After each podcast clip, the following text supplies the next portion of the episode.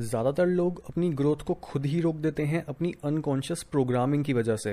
बचपन में rejection abuse neglect या किसी और तरह के ट्रॉमा की वजह से एक बच्चा कभी भी ये नहीं समझ पाता कि उसके पेरेंट्स के ट्रॉमास उसे नेगेटिवली इन्फ्लुएंस कर रहे हैं, बल्कि उसे ये लगने लगता है कि वो दुनिया है जो इतनी अनसेफ है।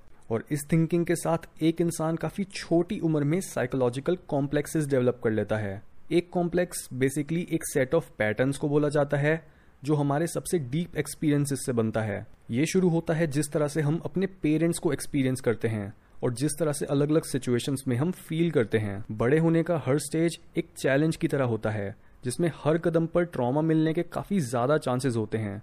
जो इवेंचुअली एक कॉम्प्लेक्स को जन्म दे सकते हैं। ज़्यादातर कॉम्प्लेक्सेस एक बच्चे की साइकी को बचाने के लिए डेवलप हो जाते हैं। जैसे अगर आपको बचपन में अपने मन की करने के लिए बहुत डांटा या फिर मारा गया था, या फिर आपको ऐसा फील कराया गया था कि आप जो भी करते हो वो गलत ही होता है, तब आप एक ऐसा कॉम्प्लेक्स डेवलप कर लोगे जो आपकी सेल्फ एस्टीम को खत्म कर देगा और आप दूसरों से अप्रूवल लेना शुरू कर दोगे। इस तरह से एक कॉम्प्लेक्स अनकॉन्शियसली हमारे थॉट्स फीलिंग्स डिसीजंस और बिहेवियर को नेगेटिवली इन्फ्लुएंस करता है। यही रीजन है कि क्यों कई लोग बिना ज़्यादा कुछ करे इतना कुछ अचीव कर लेते हैं, जबकि दूसरे जो किसी अनकॉन्शियस पैटर्न में फंसे हुए होते हैं, वो कभी भी आगे नहीं बढ़ पाते। और उनकी लाइफ एक कभी ना खत्म होने वाली बुरी किस्मत की साइकिल में चलती रहती है। स्विस साइकियाट्रिस्ट कार्ल ने एक बार बोला था कि जब तक आप अपने अनकॉन्शियस माइंड के कंटेंट्स को कॉन्शियस माइंड में नहीं लाओगे, तब तक वो आपकी लाइफ को कंट्रोल करेगा और आप उसे अपनी किस्मत बोलोगे। इवन जर्मन साइको एनालिस्ट और फ्रॉइड की स्टूडेंट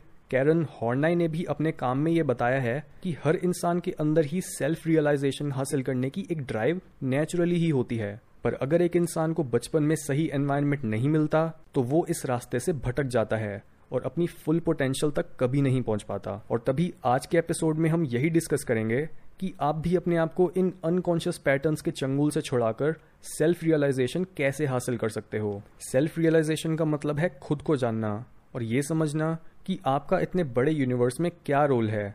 ताकि आप इस दुनिया में कुछ यूनिक काम कर सको। अगर आपके अंदर किसी भी तरह का फोबिया डिप्रेशन एडिक्शन कोडिपेंडेंसी या फिर किसी भी तरह का खालीपन नहीं है, आप खुद को आगे बढ़ने के लिए नहीं रोकते और ना ही आप अपनी एग्जिस्टेंस को लेकर इतने एंशियस होते हो तो उसका मतलब आप सेल्फ रियलाइज़ हो। यानी सेल्फ रियलाइजेशन हमारी ग्रोथ के लिए एक चॉइस ही नहीं, बल्कि ये हमारी ज़रूरत है। साइको एनालिसिस के फाउंडर सिगमन फ्रॉइड ने अपने पेशेंट्स को ट्रीट करते हुए ये डिस्कवर करा था कि उनके पास आने वाले हर पेशेंट के सारे सिम्टम्स गायब हो जाते थे, जैसे ही उनकी अनकॉन्शियस मेमोरीज या इमोशंस को कॉन्शियस बना दिया जाता था। फ्रॉइड का मानना था कि एक इंसान अपने अनकॉन्शियस माइंड के मटेरियल को सिर्फ़ एक थेरेपिस्ट से बात करके ही डिस्कवर कर सकता है। पर वो कैरन हॉर्नाई थी, जिनका बोलना था कि हम ये अकेले ही कर सकते हैं सेल्फ एनालिसिस की मदद से। हॉर्नाई के हिसाब से सेल्फ एनालिसिस ज़्यादातर केसेस में ट्रेडिशनल थेरेपी से बेटर हो सकती है, क्योंकि जब भी आप एक थेरेपिस्ट के पास जाते हो तो उसको एटलीस्ट कुछ साल नहीं तो कुछ महीने ज़रूर लगते हैं ये समझने में कि आपकी प्रॉब्लम और आपकी स्टोरी क्या है। लेकिन आप अपनी स्टोरी से सबसे ज़्यादा अच्छे से वाकिफ हो। इसके ऊपर से जब आप अपने अनकॉन्शियस माइंड के पैटर्न्स को खुद एक्सप्लोर और एक्सपोज करते हो, तब आपके अंदर एक कॉन्फिडेंस आने लगता है। और आप मेंटली स्ट्रांग फील करते हो, क्योंकि आपने एक अननोन टेरिटरी को सिर्फ़ अपने दम पर ही मैप आउट कर लिया होता है। हाउएवर जो चीज़ हमें सेल्फ एनालिसिस में जाने से रोकती है, वो है हमारा फियर अगर हम सिंबॉलिकली बोले तो ज़्यादातर लोग अंधेरे में जाने से डरते हैं।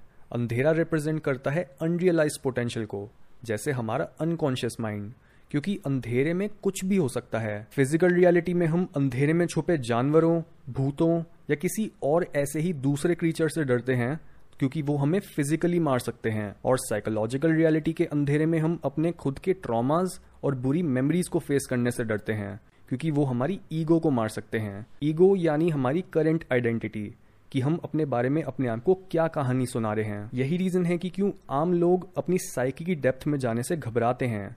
और नशों या फिर सेल्फ डिसेप्शन की मदद लेकर अपनी सेल्फ रियलाइजेशन की नेचुरल इंस्टिंक्ट्स को दबाते हैं। हाउएवर जितना दर्दनाक अपने डरों को फेस करना होता है, उससे कई गुना ज़्यादा वो हमारे लिए बेनिफिशियल होता है। अगर आपके लिए पर्सनल डेवलपमेंट बहुत ज़रूरी है और आप अपनी हाईएस्ट पोटेंशियल तक पहुँचने के लिए कुछ भी कर सकते हो तो बस सबसे पहले अपने इन्हीं डरों को फेस करो।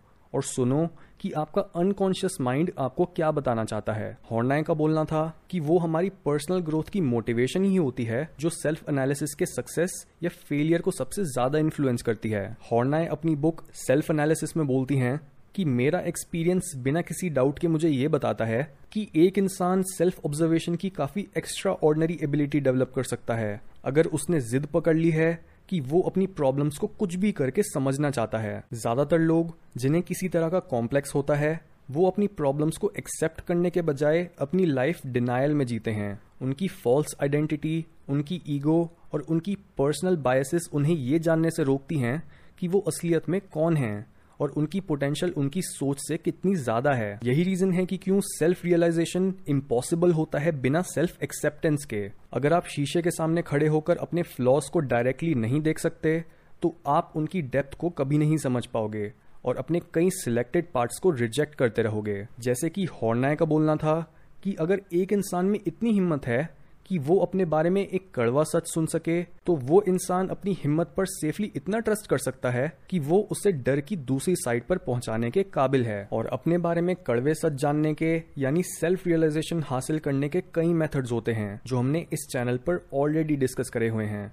जैसे कि यूनियन साइकोलॉजी पर बेस्ड शेडो वर्क जिसमें आपने अपने रिएक्शन और जजमेंट को ऑब्ज़र्व करना होता है, अपने आप से ही अपनी लाइफ के बारे में क्वेश्चंस पूछने होते हैं, और अपनी मोरालिटी यानी आपको क्या सही और क्या गलत लगता है, उन्हें क्वेश्चन करना होता है। सेल्फ रियलाइजेशन का दूसरा तरीका है राइटिंग क्योंकि American social psychologist James Pennebaker की रिसर्च इस बारे में काफ़ी क्लियरली बताती है कि जितना आप अपने पास्ट के बारे में लिखते हो, उतनी ही आपको वो सारी मेमोरीज वापस से याद आने लग जाती हैं, जिन्हें आप भूल चुके हो। और इस तरह से आप ये समझ पाते हो कि आपकी प्रॉब्लम्स शुरू कहाँ से हुई थी। सेल्फ रियलाइजेशन हासिल करने का तीसरा तरीका है मेडिटेशन जो आपके कॉन्शियस ब्रेन को शांत करता है और आपकी अनकॉन्शियस माइंड की आवाज़ को एम्पलीफाई कर देता है, ताकि आप वो सब चीज़ें सुन सको और देख सको जिन्हें आप इतने टाइम से इग्नोर कर रहे थे। तीनों में से आप चाहे कोई भी मेथड चूज़ कर लो, या फिर आप चाहे इन तीनों को ही अपने रूटीन में ऐड कर लो। सबसे पहला और मेन गोल हमारा यहाँ पर यही है